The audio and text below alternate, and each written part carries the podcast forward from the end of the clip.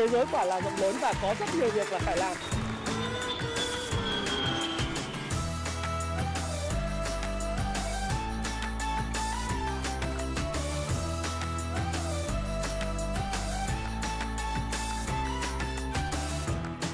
Hi, xin chào tất cả các bạn. Chào mừng các bạn đã quay trở lại với channel của Thái Phạm. Và như thường lệ, tám giờ tối ngày Chủ nhật hàng tuần, chúng ta lại cùng gặp nhau trong chuyên mục Nhịp đập thị trường của tuần mới.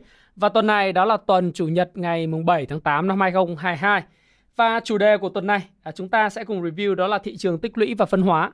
à, Cháo sẽ tiếp tục nóng và húp vòng quanh. à, Và trước khi có cái video của mình và điểm qua những sự kiện cũng như là tình hình tài chính quốc tế, thị trường tài chính quốc tế, thị trường chứng khoán quốc tế, thì chúng ta sẽ đến với một tuyên bố trách nhiệm, đó là các bạn hãy xem và tham khảo video này. Bởi vì video này của tôi là video mà phục vụ cho những khán giả đã đang nghiên cứu học cách về đầu tư trong những cuốn sách của Happy Life.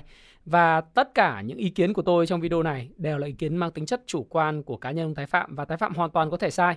Nhưng quan điểm của tôi sẽ góp cho các bạn rất nhiều góc nhìn về vấn đề bạn quan tâm. Và bạn hãy tham khảo ra quyết định à, đầu tư và chịu trách nhiệm cho quyết định của mình, bởi tất cả chúng ta đã trên mười tám tuổi cả rồi, đúng không nào? Chúng ta quay trở lại với lại thị trường thế giới. Thì thị trường thế giới à, tuần vừa rồi vẫn chứng kiến đó là một cái đà hồi phục và tích lũy ở cái vùng kháng cự. Thì à, trong sự kiện à, rất là quan tâm và à, được mọi người lưu ý trong tuần vừa rồi, đó là kinh tế Mỹ có một cái thông tin là bất ngờ bổ sung thêm năm trăm hai mươi tám nghìn việc làm trong tháng bảy năm hai nghìn không trăm hai mươi hai. Và theo thông tin này thì Bộ Lao động Mỹ báo cáo rằng là mức tăng việc làm trên đã giúp hạ tỷ lệ thất nghiệp quay trở lại mức thấp trước đại dịch là ba phẩy năm phần trăm. Nghĩa là ở thời điểm này thị trường lao động của Mỹ đang đạt tới trạng thái nó gọi là toàn dụng việc làm. Trong khi đó thì các bạn cũng biết rằng là tiền lương hiện nay của người dân Mỹ đang lãnh của các cái doanh nghiệp, cũng như các doanh nghiệp đang phải trả cái chi phí ấy, nó tăng vọt, với lại thu nhập trung bình mỗi giờ tăng mười lăm xu so với lại tháng sáu năm hai nghìn không trăm hai mươi hai. Và điều này chắc chắn sẽ làm tăng thêm lo ngại về lạm phát trong bối cảnh Cục Dự trữ Liên bang Mỹ chắc chắn sẽ tăng mạnh lãi suất để hạ nhẹ lạm phát. Thì cái thông tin về cái việc làm của Mỹ đạt tốt hơn cái kỳ vọng của các nhà kinh tế và các chuyên gia phân tích, lại một lần nữa khiến cho cái việc là tăng lãi suất của Fed trong tháng chín trở nên dễ đoán định hơn và dễ dàng ra quyết định hơn. Tại vì tôi cũng hay nói với các bạn, đó là Cục Dự trữ Liên bang Mỹ Fed chỉ có hai nhiệm vụ chính. Đó là nhiệm vụ một, đó là uh, kiểm soát cái tỷ lệ thất nghiệp uh, của nước Mỹ ở chế độ toàn dụng việc làm. Và thứ hai, đó là nhiệm vụ về lạm phát.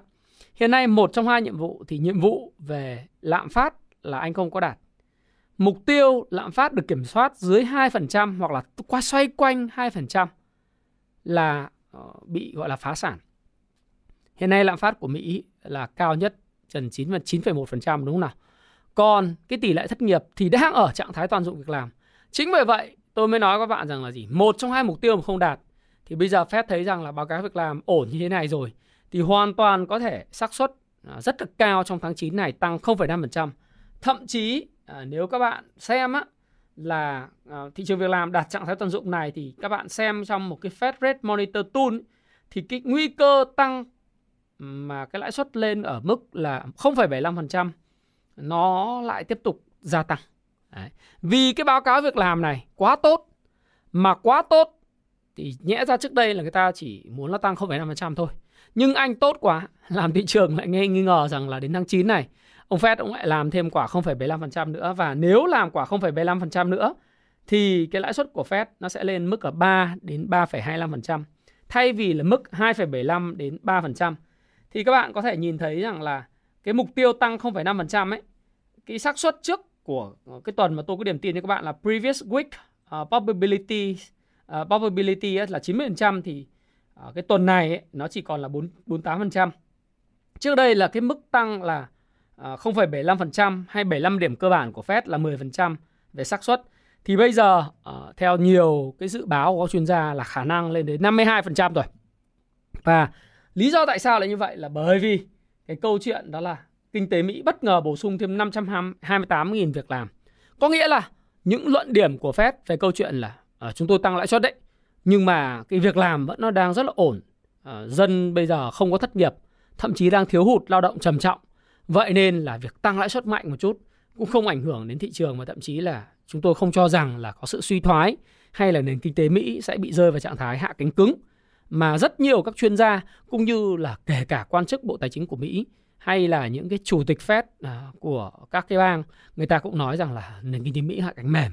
Nhưng mềm hay cứng thì một phát tăng không phẩy bảy mươi lăm phần trăm nữa à, cũng sẽ cho thấy rằng là nỗi lo ngại của thị trường. Tôi thì tôi thích nhìn vào các cái biểu đồ hơn, à, bởi vì tôi vẫn nghĩ rằng là trong ngắn hạn thì cái việc tăng lãi suất này này nó có thể đã được phản ánh vào giá. Và bây giờ chỉ có các yếu tố bất ngờ mới khiến cho thị trường thay đổi thôi. Và nếu mà nhìn về trong cái biểu đồ, nếu các bạn nhìn trên cái phần mềm Kung Fu Stock Pro ở đây, trong các chỉ số quốc tế thì các bạn nhìn thấy theo đồ thị Ichimoku, uh, Kinko Hayo chart kết hợp với một số, số các chỉ tiêu chỉ số khác như là M C D X à, vân vân. Thì các bạn thấy rằng là thị trường uh, như Dow Jones, chỉ số Dow Jones thì bây giờ nó đang uh, đi ngang rồi. Nó bắt đầu đi ngang và bước vào trong giai đoạn sideways. Thì cái việc này ấy, nó đang có một cái kháng cự ở cái vùng mà trước đây là ba mươi ba nghìn một trăm bốn mươi điểm. Thì khả năng trong thời gian tới thì Dow Jones nó sẽ tiếp tục đi sideways và thậm chí vẫn có cái cửa hồi phục lên mức ba mươi tư nghìn một trăm điểm. S and P năm trăm thì tương tự như vậy, thì bây giờ đang có cái vùng kháng cự ở đây. À, vùng kháng cự ở đây thì về cơ bản kịch bản đẹp nhất thì nó đi sideways và tích lũy trong tuần tới.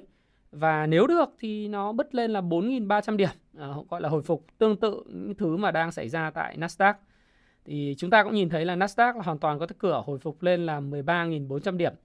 À, tuy vậy, đây là cái cửa đẹp nhất của thị trường chứng khoán Mỹ. Mà nếu cũng không ngạc nhiên nếu thị trường chứng khoán Mỹ à, nó cũng biến động theo kiểu là tích lũy đi ngang, hoặc là nó sẽ có những cái đánh theo kiểu sàn trần.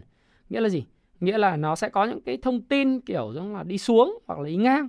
Thì thông thường tôi điểm tin trên cộng đồng Happy Life đầu tư tài chính và thịnh vượng ở phía trên ấy, hàng, hàng ngày thì tôi cũng hay chia sẻ với các bạn một điều. Đấy là thông thường các bạn đọc tin tức vào buổi sáng của các cái báo tài chính như Bloomberg, uh, C N B C hay Reuters vân vân, thì các bạn sẽ thấy rằng là khi mà thị trường tăng thì uh, các cái báo chí giật tít rất là kinh, uh, là do tâm lý hưng phấn hoặc là đỡ bớt xấu, hoặc là báo cáo doanh nghiệp này doanh nghiệp kia vượt trội, hay là doanh nghiệp này doanh nghiệp kia báo cáo không tệ như dự kiến vân vân. Còn khi mà thị trường mà giảm thì nó lại đủ các thứ, à, chẳng hạn như là bà Nancy Pelosi thăm Đài Loan, hay là tự dưng có những cái gì đó thông tin chả ăn nhập gì cả, nhưng vẫn uh, lý giải cho cái sự gọi là giảm điểm của thị trường. Thì tôi nói thật với các bạn rằng là các bạn nếu có xem các cái video như à, những, những cái điểm tin kiểu như vậy về mặt tin tức trên thị trường, những cái tựa đề thế thì các bạn nên tham khảo cho nó vui thôi. Bởi vì những cái đó nó không phản ánh đúng cái bản chất của cái thị trường. Bởi vì dù có cái tin đó hay không có cái tin đó thì thị trường nó vẫn vận động như vậy. Nó vẫn vận động theo đúng như mẫu hình. Nó vận động theo đúng những cái mà chúng ta nhìn thấy trên đồ thị. Bởi vì đồ thị nó nói lên được một điều, đó là gì? Thị trường có ổn hay không, đi sideways hay không, đang uptrend hay là đang downtrend các bạn ha. Thì chúng ta nhìn thấy rất là rõ là thị trường chứng khoán Mỹ nó cũng có những sự hồi phục, mà thực sự là sự hồi phục của các cổ phiếu công nghệ cũng khá là tốt. Chúng ta nhìn sang các, các cái đồ thị của các cái thị trường như ở bên châu Âu, như là thị trường chứng khoán Đức, thì các bạn cũng thấy rằng thị trường chứng khoán Đức thì uh, có sự hồi phục chậm hơn. Uh, Nikkei thì hồi phục mạnh mẽ, và khả năng là uh, nếu không có gì thay đổi thì Nikkei của Nhật Bản có khả năng là sẽ tích lũy quanh cái vùng này, uh, chờ những diễn biến mới liệu có tiếp tục là đánh lên nữa hay không, hay là ở đây sẽ có những cái down, những cái sideways, sideways các bạn cứ lúc mà giảm xuống dưới đáy nó sẽ hồi phục lên. Và ngược lại thì cái phần này nó gọi là đánh trong swing. Thượng Hải thì bắt đầu có sự phục hồi sau cái câu chuyện là căng thẳng của Trung Quốc, Đài Loan, rồi những cái lo ngại liên quan đến kinh tế, đặc biệt bất động sản. Chút xíu tôi sẽ bổ sung các bạn sau về những thông tin này. Về chỉ số KOSPI của Hàn Quốc thì cũng có sự hồi phục và có khả năng sẽ đi chậm hơn thị trường Mỹ. Và mục tiêu thời gian tới của KOSPI thì nó có lẽ là quanh vùng là tám trăm năm mươi ba điểm. Hang Seng của Hồng Kông thì có lẽ là cũng đã hình thành xong mẫu hình một đáy, hai đáy, ba đáy, và nếu không có gì thay đổi thì cũng sẽ có những sự hồi phục nhất nhất định. À, chỉ có một số chỉ số mà tôi thấy rất là ấn tượng trong thời gian gần đây, tôi hay nhắc nhở nhắc các bạn rất là nhiều, đó là chỉ số của Nifty của Ấn Độ. Ấn Độ thì thực sự là một thị trường rất là mạnh. À, Jakarta, Indonesia cũng là một cái quốc gia mà có cái thị trường chứng khoán rất là mạnh. Duy nhất cái chỉ số này là cái chỉ số mà tiếp tục vẫn còn đang ở trong uptrend. À, chỉ số của Thái Lan Thái Lan thì tương tự với thị trường Việt Nam, không có gì là khác biệt cả. Thế thì đối với lại chúng ta khi quay trở lại với lại cái nhận định về thị trường quốc tế, thì tôi sẽ cho rằng là thị trường Mỹ và quốc tế trong cái bối cảnh chống bóng thông tin trong tháng tám này thì à, cái kịch bản sẽ đi swing hoặc là sideways. Nó không có gì bất ngờ cả. À, có một cái điều bất ngờ đó là Fed có thể tăng lãi suất lên không phẩy bảy mươi lăm phần trăm trong tháng chín. Nhưng mà kể cả như vậy thì theo tôi thì những vấn đề này nó đã cũng có phản ánh về giá một phần nào. Chỉ cái quan trọng là trong dài hạn thì cái tác động của cái lãi suất đối với lại cái tỷ giá của các quốc gia khác, đặc biệt là những cái quốc gia của đang phát triển, những quốc gia mà sẽ bị thâm hụt thương mại với Mỹ hoặc là thâm hụt thương mại toàn cầu đấy, nhập siêu thì sẽ bị ảnh hưởng cực kỳ lớn, rất nặng bởi cái việc nâng lãi suất với tốc độ nhanh và gấp à, của Fed. Thế còn đối với Việt Nam thì chúng ta cũng thấy rằng là cái tỷ giá của chúng ta rất là ổn định, phải không? Từ đầu năm đến giờ một cái bài báo trên CafeF cũng đã à, chỉ ra rằng là ngân hàng nhà nước đã à, hụt mất là khoảng mười hai phần trăm cái à, dự trữ ngoại hối để ổn định tỷ giá. Thì theo tôi thì cái việc này cũng rất là quan trọng.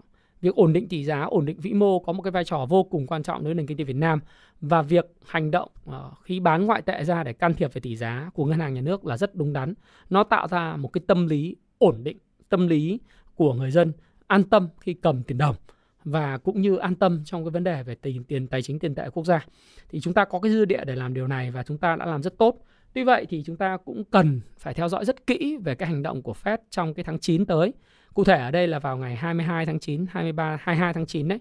Cuộc họp của Fed là ngày hai mươi mốt tháng chín và à, ngày hai mươi hai tháng chín giờ Việt Nam. Thì chúng ta sẽ biết là Fed tăng không phẩy bảy mươi lăm hay không phẩy năm phần trăm. Thì cái yếu tố ngắn hạn mà ảnh hưởng đến cái câu chuyện là Fed tăng lãi suất ấy, thì theo tôi các chỉ số nó phản ánh rồi. Duy, to, duy vậy, à, chúng ta cũng cần phải để ý các yếu tố tác động dài hạn đến tỷ giá với các nước, và những tác động mang tính chất lâu dài hơn là cái tác động ngắn hạn. Thì ngắn hạn một tháng, hai tháng nó không có xi nhê gì hết, tháng rưỡi tới nó không có xi nhê gì cả. Nhưng tác động dài hạn thì nó sẽ bắt đầu phân hóa, lộ rõ những cái anh nào thuận lợi, những cái anh nào khó khăn, kể cả bình diện của quốc gia hay là bình diện của các doanh nghiệp và các ngành nghề. Đấy, thì chúng ta cần phải lưu ý cái chuyện này.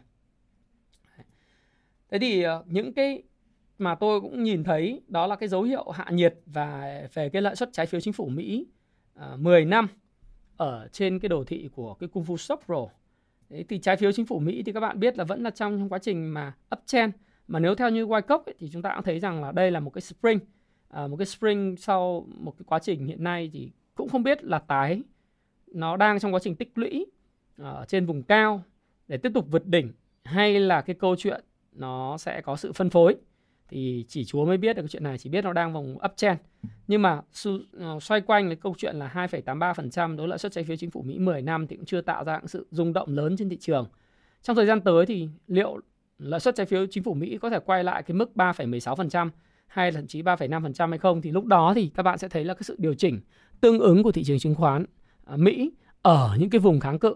Nó sẽ là một cái tiết tiêu đề giật tít lung tung của các cái uh, của cái báo tài chính, nhưng phóng viên có cái câu chuyện để làm, đúng không nào? Và chúng ta cũng đặc biệt quan tâm đến cái việc là chỉ số sức mạnh đồng bạc xanh uh, nó đang có một cái trendline rất là tốt trong cái uptrend. Và cái điều này nếu như tiếp tục mà lên cái mức một trăm mười, uh, mức kỷ lục đấy, nếu mà chúng ta nhìn tuần, chúng ta thấy rằng là chỉ số đồng bạc xanh đang lên mức kỷ lục. Theo tháng thì chỉ số đồng bạc xanh cũng lên cái mức cao nhất từ nào đến giờ. À, trong lịch sử của uh, đồng bạc xanh suốt từ những cái năm hai nghìn không trăm mười đến trở lại đây thì đồ thị theo tháng cũng cho thấy rằng là cái chỉ số sức mạnh của đô la nó quá lớn. Và việc này nó gây một cái sức ép quá lớn, rất mạnh đối với tỷ giá của các nước đang phát triển và các nước kém phát triển. Đấy.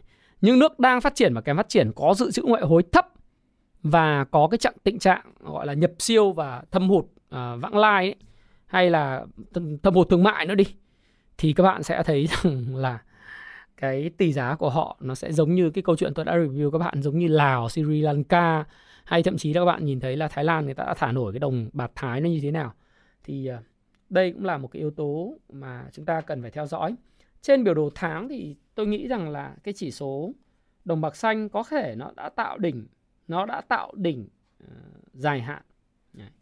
Nhưng mà trong cái đồ thị tuần ý, thì nó cũng có những yếu tố nói rằng là đồng bạc xanh đã tạo đỉnh dài hạn. Đấy. Thì cái kỳ vọng nếu mà tiếp tục nó lên cái trendline, tiếp tục lên một trăm mười thì nó quá kinh khủng. Quá kinh khủng. Và tôi thì tôi chỉ đánh giá là trừ khi trong trường hợp mà đồng yên Nhật và đồng euro tiếp tục mất giá mạnh thì cái chỉ số đồng bạc xanh này nó mới lên tới là một trăm mười một. Còn không ấy, thì nó có thể nó sẽ quay trở lại cái đỉnh một trăm mười. Nó tạo thành cái mẫu hình hai đỉnh, hai đỉnh và nó sẽ có hình thành những cái mẫu hình vai đầu vai. Thì cái gì cũng thế, lên cao quá thì nó cũng sẽ có những cái sự mà sụt giảm nhất định. Nhưng mà nếu trong trường hợp mà nó lên cái mức một trăm mười, một trăm lẻ chín, một trăm mười mà có phân kỳ âm về mặt à, phân kỳ âm về giá và và các chỉ số sức mạnh tương đối thì nó sẽ nó sẽ có thể là gì? Nó có thể là sẽ là hình thành mô hình hai đỉnh. Thì cái này chúng ta cũng không đoán được mà chúng ta phải chờ đợi những cái biến động của nó mà thôi. Đừng có đoán cái gì cả. À, cái một trong kinh nghiệm của tôi đó là không dự báo, không đoán cái gì hết mà chúng ta hãy hành động theo những cái gì mà chúng ta nhìn thấy. Tất nhiên công tác dự báo thì vô cùng quan trọng. À, dự báo là dự hướng và xu hướng, dự báo về xu hướng, nhưng mà chúng ta cần phải flexible, à, linh hoạt về cái câu chuyện nó đang kể với mình. Thì có những dấu hiệu à, hạ nhiệt về lãi suất trái phiếu chính phủ Mỹ mười năm à, hay là cái câu chuyện về cái đồng đô la nó có thể tiếp tục mạnh lên trong thời gian tới là những cái điểm mà các bạn cần phải lưu ý. Và như vậy thì cái kịch bản đẹp nhất như tôi đã nói các bạn đó là thị trường Mỹ và quốc tế đi sideways. Rồi tâm điểm trong về tin tức địa chính trị trong tuần vừa rồi đó là cuộc viếng thăm của bà Nancy Pelosi, Chủ tịch Hạ viện Mỹ tới Đài Loan.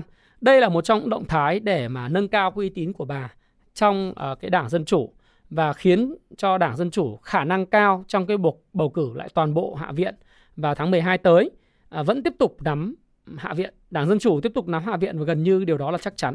Chỉ còn cái câu chuyện hay là gì Thượng viện của Mỹ bầu lại một phần hai thượng nghị sĩ thì sẽ có khả năng đảng Dân Chủ nắm được hay không.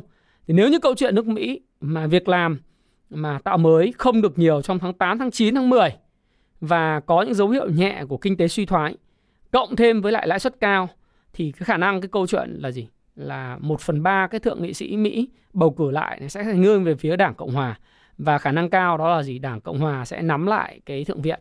Như vậy thì Hạ viện à, vẫn là nằm trong tay Dân Chủ à, và Tổng thống à, Nhà Trắng thì vẫn là nằm trong tay Dân Chủ, phải không nào?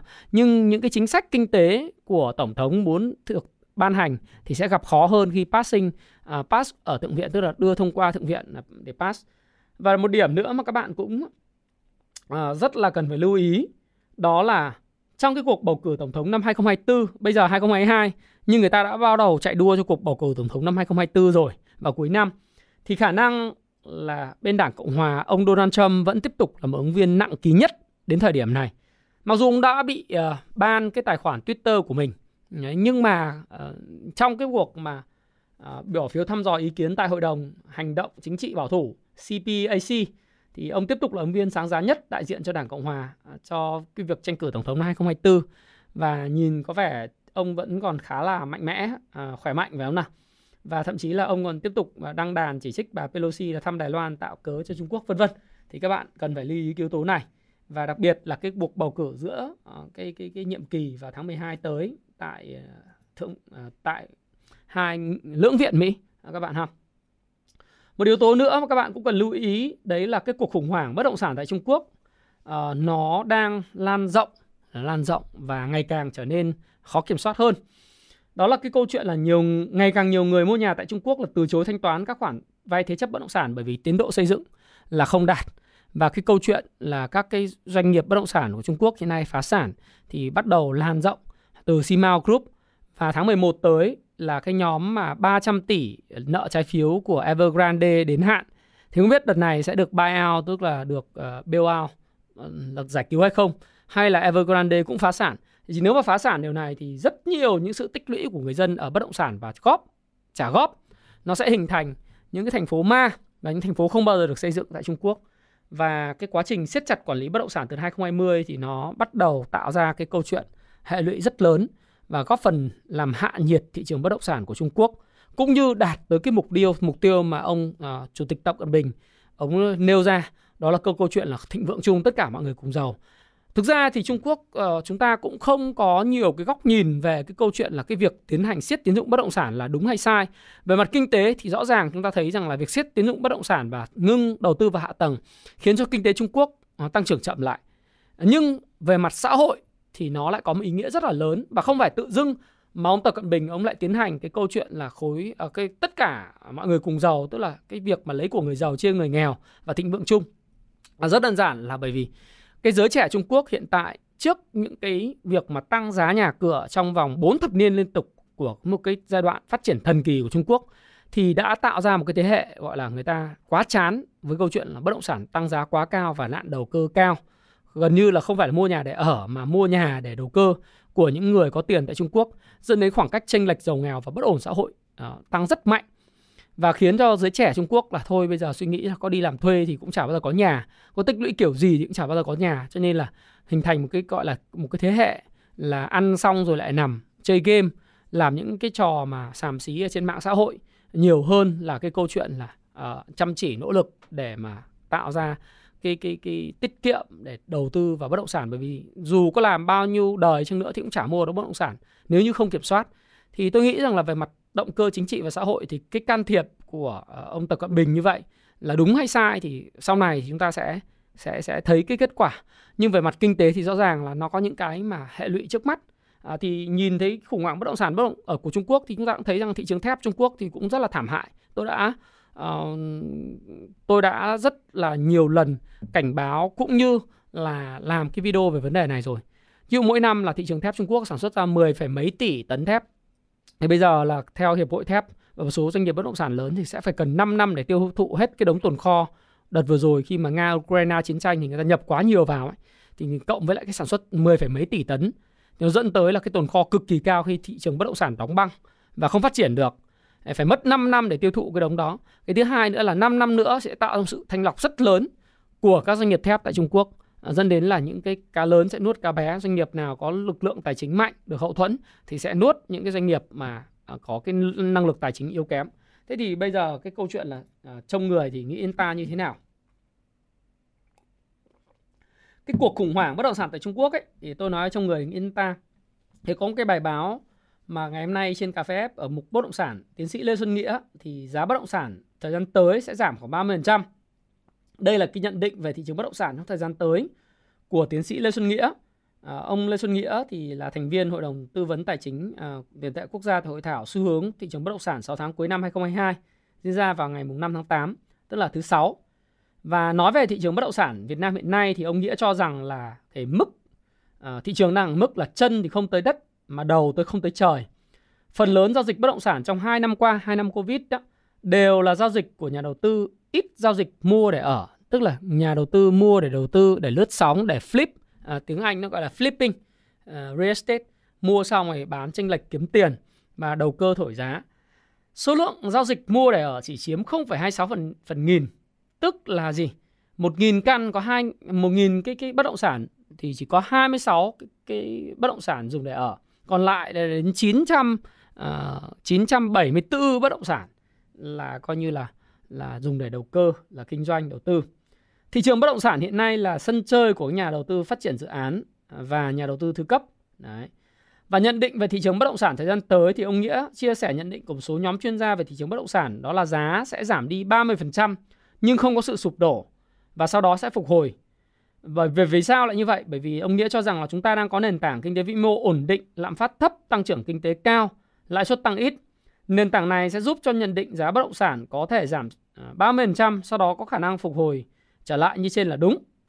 Và theo ông Nguyễn Văn Đính, Chủ tịch Hiệp hội Môi giới Bất động sản Việt Nam, thì lượng cung giao dịch bất động sản nhà ở tại các dự án sáu tháng đầu năm đạt hơn hai mươi hai nghìn bảy trăm sản phẩm, giao dịch xấp xỉ là mười một nghìn năm trăm sản phẩm. Như vậy chỉ tiêu thụ được có năm mươi phần trăm mà thôi, đúng không nào? Và trong sáu tháng cuối năm thì ông Nguyễn Văn Đính cho rằng là thị trường bất động sản đang trải qua thời kỳ tái cân bằng. Giá nhà sẽ chịu áp lực tăng do chi phí, lạm phát, nhu cầu nhà ở cao và nguồn cung tiếp tục à, khiến cho chi phí tăng vọt. Thanh khoản sẽ giảm, dòng tiền dễ không còn. Các nhà đầu tư có xu hướng cho dòng tiền nghỉ ngơi và trở nên thận trọng hơn. Đấy. Tôi đọc tiếp bởi vì cái bài báo này khá là hay. Là, là tôi thì có một cái góc nhìn ở trong cái bài này là của ông Phạm à, Phan Xuân Cần, Chủ tịch Công ty Soho Việt Nam, là việc này sẽ, tức là những cái hành động của cơ quan chức năng thời gian qua đó, thì sắp tới sẽ có những vấn đề tái cơ cấu, sửa luật đất đai, bỏ khung giá giá đất áp theo giá thị trường, sẽ giúp thanh lọc thị trường và các đơn vị kinh doanh bất động sản, các nhà đầu tư yếu, yếu về tài chính, vay nợ nhiều, đúng không ạ? Là những nhà đầu tư như vậy sẽ phải rời cuộc chơi, Còn đối với doanh nghiệp mà có năng lực tài chính, kinh nghiệm phát triển dự án thì đây sẽ là cơ hội để phát triển. Tôi cũng nghĩ như vậy. Tôi cũng nghĩ rằng là à, thị trường bất động sản Trung Quốc và thị trường bất động sản Việt Nam thì nó có mối tương đồng rất nhau cả về mặt tâm lý đầu tư, à, tích trữ cũng như tâm lý đầu cơ. À, và chúng ta cũng thấy rằng là tất cả những gì diễn ra thị trường bất động sản thì ảnh hưởng thị trường vật liệu xây dựng, thị trường thép, vân vân. Thì nó sẽ làm hạ nhiệt à, những cái nguyên vật liệu xuống, và nhiều khi như vậy cũng sẽ là tốt, bởi vì sẽ kích thích cho cái đầu tư công nó có thể nó sẽ phát triển trở lại. Chứ còn vật giá leo thang thì không có có cái hạ tầng nào có thể phát triển được với cái vật giá leo thang ầm ầm cả. Và cái câu chuyện ở đây đó là gì? Chuyện thanh lọc thị trường. Thì tôi cũng nói là có rất nhiều những cái chuyên gia xuất hiện trên truyền thông nói rằng là ôi thị trường bất động sản khó quá thì phải bơm tiền ra đi để cứu thị trường bất động sản. Nhưng mà thực ra đâu cần phải cứu thị trường bất động sản, bởi vì trong hai năm vừa rồi nó tăng rất mạnh. Mà trước đó năm hai không một năm, hai không một sáu, hai không một bảy thị trường bất động sản đã có một nền giá tăng rất mạnh nữa rồi, tăng gần như gấp đôi. Sau đó là do hai năm Covid lại tiếp tục tăng uh, hơn gấp đôi nữa ở một số các cái phân khúc, mà phân, kể cả phân khúc cao cấp lẫn phân khúc uh, ở bình dân. Một số bạn nói với tôi rằng là cái câu chuyện là ở dưới tỉnh thì bây giờ giá đất ở tỉnh còn cao hơn cả giá thành phố. Mà ở Hồ Chí Minh và Hà Nội bây giờ tìm được những cái uh, những cái căn hộ mà xoay quanh trung tâm lõi hành chính cách khoảng độ mười lăm cây, tìm những căn hộ mà có giá ba mươi triệu một mét vuông là gần như là không thể. Thì cái, cái thị trường ấy, uh, mọi người hay nói với nhau là thừa, thiếu cung. Thực ra rất là thừa cung. Thừa cung ở phân khúc giá cao, thừa thừa ế luôn, ế sưng ế xỉa luôn, không ai mua. Bởi vì cái khoảng cách giữa cung và cầu nó không có được khớp lại với nhau. Người cung thì cung giá cao, người cầu thì chỉ có tiền mua giá thấp thôi, đúng không? Đấy, những cái căn hộ mà bình dân bây giờ giá tăng quá, làm ảo quá, nó khiến cho trở thành một cái căn hộ mà giá cao, giống như là căn hộ cao cấp, bình dân mà trở thành cao cấp. Thì những cái chuyện như vậy nó đang là thực tế diễn ra.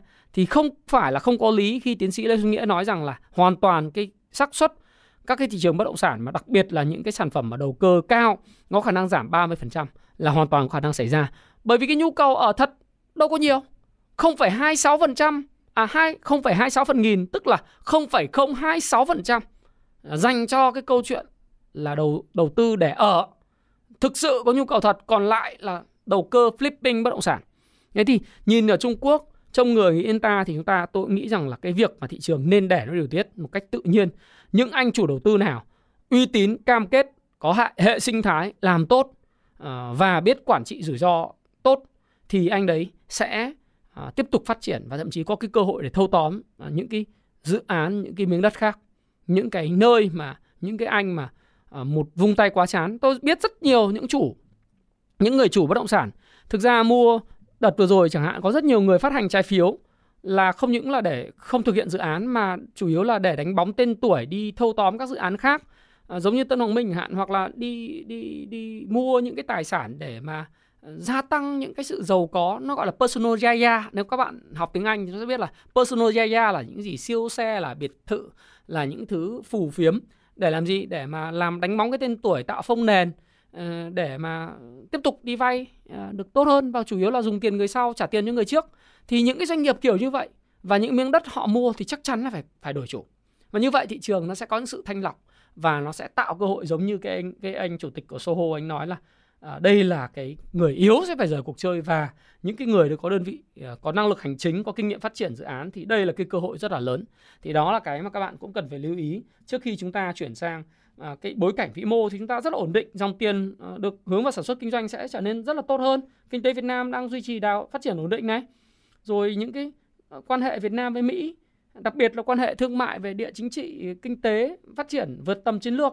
Đấy. Và chúng ta hoàn toàn có những cái cơ hội tiếp theo khi mà làm ăn kinh doanh với Mỹ. Đấy. Thì đó là những cái điều mà các bạn cần phải lưu ý đối với lại uh, về kinh tế vĩ mô trên thế giới, cũng như một vài những cái chủ điểm uh, về bà Nancy Pelosi, Đài Loan, ông Trump, rồi thị trường bất động sản ở Trung Quốc và trông người nghĩ đến ta như thế nào trong thị trường bất động sản của Việt Nam. Tôi sẽ làm video uh, đầu tư gì để kiếm uh, bộn tiền trong nửa cuối năm hai nghìn không trăm hai mươi hai, và chúng ta hãy cùng chờ đợi ha. Ok, quay trở lại với thị trường chứng khoán thì thị trường chung sẽ như thế nào? À, bây giờ thị trường chung thì có một số các bài báo tôi cũng khá là đồng ý, chẳng hạn như là công ty chứng khoán Rồng Việt cho rằng là triển vọng thị trường lạc quan trong ngắn hạn khi áp lực giảm phát à, khi áp lực lạm phát bắt đầu giảm đi. Thì cái này thì chúng ta cũng thấy là giá xăng bắt đầu giảm đi, mặc dù giá thực phẩm các thứ thì vẫn chưa giảm nhiều, nhưng mà giá xăng, giá giá cước vận tải cũng chưa giảm, có độ trễ. Nhưng thời gian thì có khả năng là thời gian tới thì cái giá cước vận tải nó sẽ giảm, à, Grab các thứ lại bắt đầu chạy lại được, đúng không nào? Và chúng ta cũng thấy là một vài quỹ đầu tư bi quan nhất, chẳng hạn như số các quỹ hô thị trường về chín trăm năm mươi điểm rồi. Thì bắt đầu cũng có những cái bài báo là cho thấy rằng họ bắt đầu giải ngân. Chẳng hạn như tài sản của họ vài trăm tỷ họ giải ngân một phần ba rồi, ví dụ thế. Thì những cái quỹ đầu tư bi quan nhất thì cũng đã giải ngân rồi. Không biết là họ bi quan hay là họ họ cố tình họ hô lên như thế để cho thị trường nó sập xuống thì họ mua lại, tôi cũng không biết. Nhưng mà đại khái là những cái nhà đầu tư mà bi quan nhất thì cũng đã giải ngân. Rồi chúng ta cũng thấy rằng là à, thị trường thì đây chỉ số thôi, cho nên như này các bạn xem vê en Index ha. Thế thì chỉ số thì tôi nghĩ rằng là hiện nay nó đang ở cái mức là một nghìn hai trăm năm mươi hai điểm. Thì nếu mà chúng ta so với lại Nasdaq, chúng ta so với lại uh, KOSPI uh, thì nó cũng tương uh, KOSPI các thứ tương đồng, nhưng cho so với Nifty và so với lại chỉ số của uh, Indonesia thì chúng ta vẫn còn cái cơ hội, đúng không nào? Còn cái cơ hội. Và đương nhiên về mặt chỉ số thì nói chung là chả có quả cầu pha lê nào để nói là chỉ số sẽ đạt bao nhiêu bao nhiêu điểm. Nhưng mà chúng ta cũng sẽ thấy rằng là dòng tiền đã bắt đầu uh, khôi phục lại đối với lại thị trường. Uh, thị trường bước vào trong cái pha sideways. Side sideways thì nó sẽ phân hóa theo kiểu cháo nóng hút vòng quanh, nay dòng này mai dòng kia, đúng không nào? À, tôi thì tôi nghĩ là nó sẽ không có quá gì, nó không có gì khó để dự báo. Đối với tôi thì khi mà dòng tiền phân hóa thì các bạn nên phù thịnh không phù suy. Tôi nói ví dụ như là ở đây thì rất ít hạn chế để nói là chim lợn hay chê một cái cổ phiếu nào. Nhưng mà các bạn nếu mà đầu tư vào những doanh nghiệp mà cái kết quả kinh doanh của quý ba, quý bốn nó tiếp tục rơi vào câu chuyện là bị âm tăng trưởng so với cùng kỳ đấy, thì các bạn cũng nên lưu ý và hạn chế. Thế còn những doanh nghiệp mà kết quả kinh doanh của quý ba chắc chắn tốt hơn so với cùng kỳ, quý bốn tiếp tục tốt hơn so với cùng kỳ, thì tôi cũng nói các bạn đấy là cái cơ hội, đấy là, là cơ hội rất lớn. Còn thực ra ấy, đối với phân tích kinh doanh và phân tích về ép a thì các bạn đừng bao giờ dùng cái quý ba so với quý hai, à, dùng quý hai so với quý một, dùng quý bốn so với quý ba, tức là so với quý liền kề. Đó là một sự sai lầm về phân tích kinh doanh lớn nhất của những cái gọi là À, những cái người phân tích cơ bản a bờ cờ à, và trình độ rất là amateur, chứ không phải a bờ cờ. À, a bờ cờ người ta không làm như vậy. Tại sao là như vậy? Bởi vì kinh doanh nó có yếu tố mùa vụ. Đấy. Chẳng hạn như nếu mà bạn phân tích về một cái báo cáo tài chính của công ty như là Thế Giới Di Động chẳng hạn, đúng không? Thì bạn không thể so sánh cái quý hai à, của cái cái cái mùa à, mùa nóng, mùa hè so với lại cái quý mùa Tết. Nếu các bạn phân tích điện máy xanh thì điện máy xanh bán mạnh, mạnh rất là mạnh vào lúc nào? Vào mùa hè khi mà có nhu cầu về tiêu thụ điện lạnh lớn, máy lạnh, điều hòa, quạt. Thế còn nhưng mà mùa Tết thì ai mà mua? Đặc biệt miền Bắc ai mua điều hòa chứ? Thế bạn so sánh hai quý nó không có apple to apple, tức là nó không có phải là quả táo so với quả táo, mà quả, quả cam so với quả táo. Hay là bạn phân tích về doanh số của bán lẻ của Coca-Cola Việt Nam, hay là của Vinamilk, hay là của những cái doanh nghiệp thực phẩm đấy, thì bạn phải so sánh là cái mùa Tết năm nay với mùa Tết năm ngoái, chứ bạn không thể so sánh được là giữa cái quý hai với lại cái mùa Tết. Đấy. Bạn xem quý hai với quý một, bạn so sánh cái quý hai mùa hè với lại cái mùa Tết. Nó sai, rất là sai về mặt cái kiến thức cơ bản. Thậm chí là một số người lại còn đem xem so quý ba so với quý hai để xem là quý ba có tăng trưởng so với quý hai không. Cái đấy là cực kỳ là vô nghĩa. Bạn phải so quý ba năm nay với quý ba năm ngoái. Bởi vì cái mùa trung thu năm nay với cái mùa trung thu năm ngoái thì cái Kinh Đô này anh mới bán như thế nào? Ví dụ bánh trung thu Kinh Đô là anh bán nhiều nhất, anh bán trong mùa trung thu. Và có khi là một năm, mà đặc biệt doanh nghiệp làm bánh, bánh trung thu hay doanh nghiệp làm kem ấy, hay du lịch ấy, người ta làm chỉ còn một, có một quỹ thôi trong một năm là người ta ăn cả đời, à cả cái năm đó rồi. Đấy. Chứ không thể nào mà so cái, cái quý ba tăng vọt lên xong rồi các bạn đòi cái quý bốn không có mùa trung thu, à, Kinh Đô cũng phải bán bằng cái, cái, cái quý ba. Rất là sai và thiếu cái kiến thức căn bản nhất phải phân tích ép a. Đấy. Thế dùng hoặc là một cái công ty mà tôi trước đây tôi phân tích, đó là công ty cáp treo Núi Bà Tây Ninh, bây giờ Sun Group mua lại đấy, tê xê tê, thì người ta chỉ làm ăn đúng một cái quý một là cái mùa mà người ta đi chùa Núi Bà, là người ta ăn cả năm. Còn lại tất cả các quý hai, quý ba, quý bốn làm ăn vật vờ. Chỉ quý một nó đột phá thì bạn phải so sánh quý một năm nay với quý một năm ngoái. Hay đầm sen nước cũng thế, chỉ làm hai hai quý trong mùa hè là ăn đủ cả năm, nên không thể so sánh quý này với quý kia được. Đấy, tất cả những yếu tố đấy là các bạn để dự báo được xem là cái doanh nghiệp tiếp tục tăng trưởng sau cùng kỳ hay không, và hạn chế những kiến thức sai lầm nhất và căn bản nhất amateur về phân tích báo cáo tài chính như thế nhá. Thì đấy là các bạn phù thịnh không phù suy. Và tôi vẫn nghĩ rằng là những khi mà trong cái môi trường lãi suất tiết kiệm đang tăng như này, chi phí lãi vay tăng thì và chi phí hoạt động kinh doanh tăng, những doanh nghiệp nào vay nợ nhiều sẽ sẽ bắt đầu gặp khó khăn, và đặc biệt là những cái đơn hàng đơn hàng mà bắt đầu suy yếu đi đấy. sẽ gặp vấn đề. Còn doanh nghiệp nào có lượng tiền mặt dồi dào sẽ được hưởng lợi thì các bạn có thể xem video tôi đã phân tích cái việc này trên cái YouTube channel Thái Phạm. Cái này thì các bạn đang coi cái YouTube channel của tôi rồi, đúng không nào? Thì bây giờ các bạn có thể xem cái video cách đây bốn ngày vào ngày thứ ba. Tôi đã làm cái video mà có năm hai nghìn lượt view đấy. Các bạn có thể xem xem lại là soi top hai mươi công ty lợi nhuận cao nhất ba sàn. Cổ phiếu nào hưởng lợi trong môi trường lãi suất tăng thì các bạn hãy xem lại video này, và tôi cũng đã nói rằng là phù thịnh thì nên tập trung vào doanh nghiệp nào. Ở một cái khía cạnh khác thì tôi nghĩ là các bạn cũng nên tham khảo chiến lược của ông Warren Buffett, là tập đoàn của ông thì trong cái cái cái cái báo cáo có một cái bài viết trên CafeF thì tôi thấy rằng là ông tiếp tục gom những cái cổ phiếu năng lượng. Đấy, cụ thể ở đây là Berkshire Hathaway vẫn tiếp tục đầu tư mạnh mẽ vào thị trường chứng khoán trong quý hai. Công ty đổ phần tiền lớn tiền mặt vào lĩnh vực năng lượng, chẳng hạn mua tập đoàn dầu khí Occidental vào tháng hai và nhanh chóng trở thành cổ đông nhất, cổ đông lớn nhất của công ty, tăng cổ phần lên mười bảy phần trăm vào cuối quý hai, và kể từ đó công ty đã nâng tỷ lệ sở hữu lên mười chín phần trăm. Cổ phiếu năng lượng này trong năm nay ghi nhận thành tích khởi sắc nhất trên thị trường do giá dầu tăng. Đấy. Thì uh, ngoài ra thì Berkshire cũng giảm tốc độ mua cổ phiếu quỹ. Ông dùng cái dòng tiền để mua những cổ phiếu năng lượng nhiều hơn. Đấy. Ông cũng uh, có một cái báo cáo lỗ bốn mươi tỷ từ những cái khoản đầu tư những lĩnh vực khác. Đấy. Thì chúng ta cũng cứ tập trung dòng tiền và phân hóa mà, phù thịnh không phù suy. Thì chúng ta cũng thấy rằng là tuần vừa rồi, nếu mà chúng ta nhìn cái biểu đồ ở trong tuần vừa rồi ấy, thì nhóm ngành nào tăng mạnh nhất? Thì nhóm ngành chứng khoán tăng mạnh nhất lên mười ba phẩy năm mươi ba phần trăm. Nhóm ngành thép hồi phục kỹ thuật là tăng chín phẩy bốn mươi lăm phần trăm. Đấy, bất động sản tăng bốn phẩy bốn mươi bốn phần trăm. Đấy, một số các nhóm như là nhóm chuối, heo tăng chín phẩy một phần trăm là những nhóm nổi bật nhất trong tuần vừa rồi. Đấy, các bạn nhé. Thì nổi bật trong tuần vừa rồi thì cái ông bất động, ông uh, chứng khoán ấy thì ông có một cái, thực ra thì nói chung là uh, Việt Nam đánh chỉ cần cớ thôi. Việt Nam thì có cái tin, tin đó là gì? Uh, dự kiến cho bán chứng khoán trong phiên chiều từ T cộng hai từ ngày hai mươi chín tháng tám. Có lẽ vì cái tin này uh, nó thổi lên một cái kỳ vọng về nhóm chứng khoán. Nó đã kéo cái nhóm chứng khoán tăng mạnh trong hai ba tuần vừa rồi. Có những cái cổ phiếu hồi phục hai mươi lăm ba mươi phần trăm từ vùng đáy. Và như vậy thì chẳng hạn như chúng ta xem uh, leader của ngành chứng khoán là ét ét i thì uh, các bạn sẽ thấy rằng là từ vùng đáy là cái cổ phần này nó đã, cổ phiếu này nó đã hồi phục là bốn mươi mốt phần trăm, đúng nào? Chỉ tội nghiệp những cái người mà mua cổ phiếu không không không bỏ tiền, xin lỗi các bạn, hồi phục năm mươi phần trăm nếu tính từ phiên uh, phiên hồi phục năm mươi hai phần trăm rồi. Mức hồi phục rất là ấn tượng. Đấy, cổ phiếu của hát xê em, hát xê em thì cũng hồi phục cũng phải tương tự như vậy. Nếu mà từ cái vùng đáy này bây giờ hồi phục sáu mươi lăm phần trăm, đúng nào? vê en đê vê en đê cũng hồi phục khá là mạnh. vê en đê hồi phục năm mươi phần trăm. Đấy, em bê ét em bê ét hồi phục lớn hơn. Đấy, hồi phục lớn hơn là tám mươi sáu phần trăm. Thì đa phần là cái vùng này là cái vùng mà người ta cũng chốt lời bởi vì những cái tin tức mà kiểu như là tuần rồi nhóm chứng khoán được kéo lên vì tin T hai được áp dụng, thì bản chất nhiều người kỳ vọng cái T cộng hai này giúp công ty chứng khoán hưởng lợi.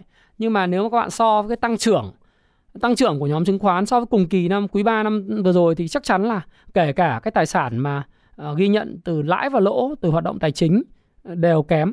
Cái thứ hai là tài sản tài sản sẵn sàng để bán cũng sẽ kém, và thậm chí doanh số và lợi nhuận sẽ tiếp tục uh, gọi là phú quý đi lùi. Và cái câu chuyện nó hộp, nó bị bán giảm sâu thì nó hồi phục lại, nó đều rất bình thường. Những cái người nào mà bắt đáy được thành công thì cũng có lợi nhuận rất lớn, thì bây giờ người ta sẽ bảo vệ cái thành quả của họ. Còn những người nào mà vì cái tin này này, vì cái tin là bán T cộng hai từ hai mươi chín tháng tám chỉ là một cái cớ thôi, thì những cái tin này nó sẽ nó là cái miếng mồi cho những người đến sau.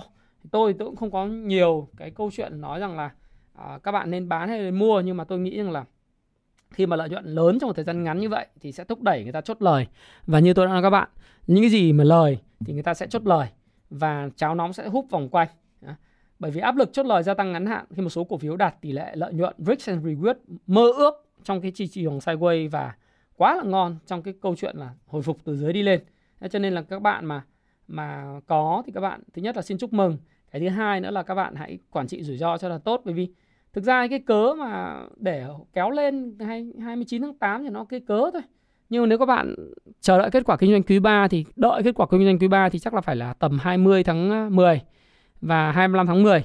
Nhưng mà chắc chắn kết quả kinh doanh quý ba chắc chắn là kém hơn so với quý ba cùng kỳ. Kể cả là cái cái P, uh, Profit and Loss, uh, uh, P, PLT uh, cái cái cái cái đánh giá lại đấy.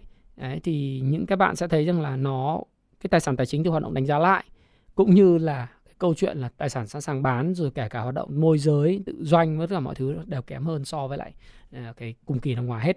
Thì nếu có lợi rồi thì uh, xin chúc mừng, à, xin chúc mừng. Thì dòng tiền nó sẽ hút vòng quanh thôi, cháo nóng mà hút vòng quanh. Bởi vì index thì nếu mà điểm số, bây giờ để nói điểm số thì chả biết thế nào. Nhưng tôi tôi không bao giờ phủ thịnh chứ không bao giờ phủ suy. Những cái nào mà cứ tiếp tục tăng trưởng thì tôi cứ đưa tiền vào đó.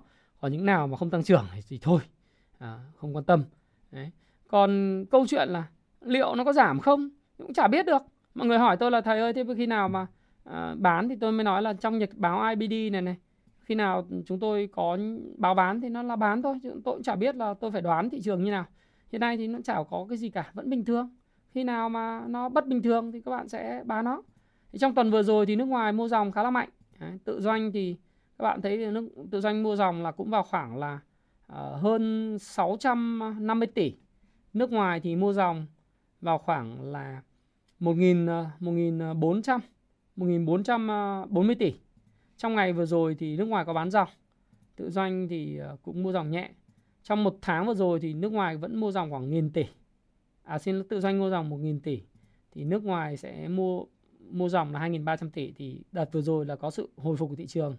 Là phần lớn là do hai cái khối tự doanh và nước ngoài đang hoạt động khá là tích cực trên thị trường các bạn ha. Thì cháo nóng hút vòng quanh như thế nào? Bây giờ các bạn hãy lựa chọn những cổ phiếu. Nếu các bạn dùng những cái đồ thị và cái phần mềm Kung Fu Stock Pro ấy, thì các bạn sẽ thấy rằng là các bạn sẽ tìm được những cái ngành mà chưa có tăng trưởng nhiều. Những ngành tăng quá thì các bạn nên uh, chốt lời. Và risk reward đạt rồi mà. Còn những ngành nào mà chưa tăng thì các bạn có thể bỏ tiền vào. Và nó còn triển vọng các bạn bỏ bỏ tiền vào. Đấy, các bạn cứ thấy những cái điểm hỗ trợ tốt thì các bạn mua. Và kinh doanh ngắn hạn một chút thì trong giai đoạn này tôi nghĩ phù hợp. À, nó là như vậy. Thì uh, trên đây là một vài những cái phân tích của tôi đối với thị trường. Và tôi hy vọng rằng là các bạn đầy đủ các cái kiến thức liên quan đến sách vở. Nếu các bạn uh, xem video này thì bây giờ là ngày bảy tháng tám. Đang có cái chương trình uh, tám mươi tám Super Sales uh, của Tiki, Shopee và trên gian hàng Happy Life sẽ được mở bán. Và chúng tôi sẽ có hỗ trợ free ship cho các bạn uh, và cũng như là có những quà tặng. uh, Happy Life thì không bao giờ giảm giá.